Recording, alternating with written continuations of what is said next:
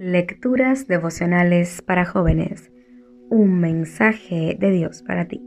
Cortesía del Departamento de Comunicaciones de la Iglesia Adventista del Séptimo Día de Gascue en Santo Domingo, capital de la República Dominicana, en la voz de Jack Enríquez.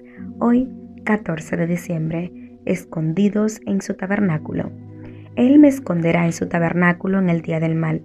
Me ocultará en lo reservado de su morada sobre una roca me pondrá en alto.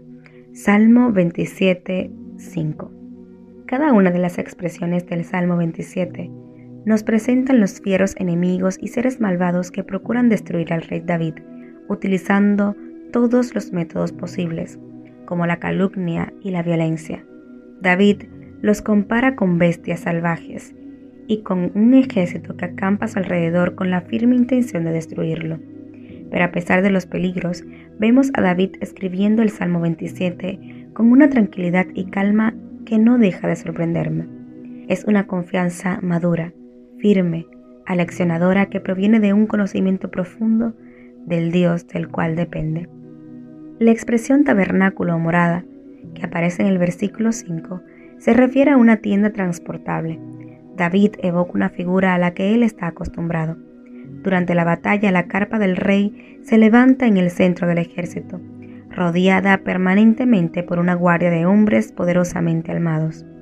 David, que era un guerrero experimentado, mediante esta figura nos está diciendo, en tiempos de dificultad, Dios me amparará en su tienda real. Él es mi protección, es mi torre fuerte. Ese Dios estará a nuestro lado para resguardarnos en todas las dificultades o peligros que podamos enfrentar.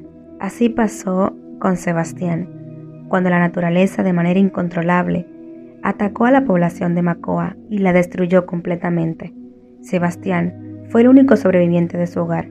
Vivía en la parte alta del barrio Los Pinos. En medio de la avalancha, salió de la vivienda de la mano de su progenitor, cuando el agua le llegaba a las rodillas corriendo hasta una loma que estaba cerca para intentar resguardarse, pero ya el río Macoa y sus afluentes, Sangoyaco y Mulatos, se habían desbordado y lo alcanzaron. Esa fue la última vez que vio a su padre. Como pudo, el niño se aferró a unos palos en una orilla y escapó de las aguas turbias. No sabe cuánto tiempo pasó hasta que escuchó voces a lo lejos. Se arrastró varios metros luchando contra el lodo, las piedras y los palos hasta que fue avistado por algunas personas que vivían cerca de su desaparecido hogar. Sebastián hoy está convencido de que el Señor lo llevó a su tienda real y allí lo protegió. Hoy tú puedes hacerle frente a cualquier desafío, si antes procuras refugiarte en la morada del Señor. Jesús te dice hoy, mi amor y misericordia son el escudo que te protegerá de todo peligro. Confía en mí hoy. Dios te bendiga.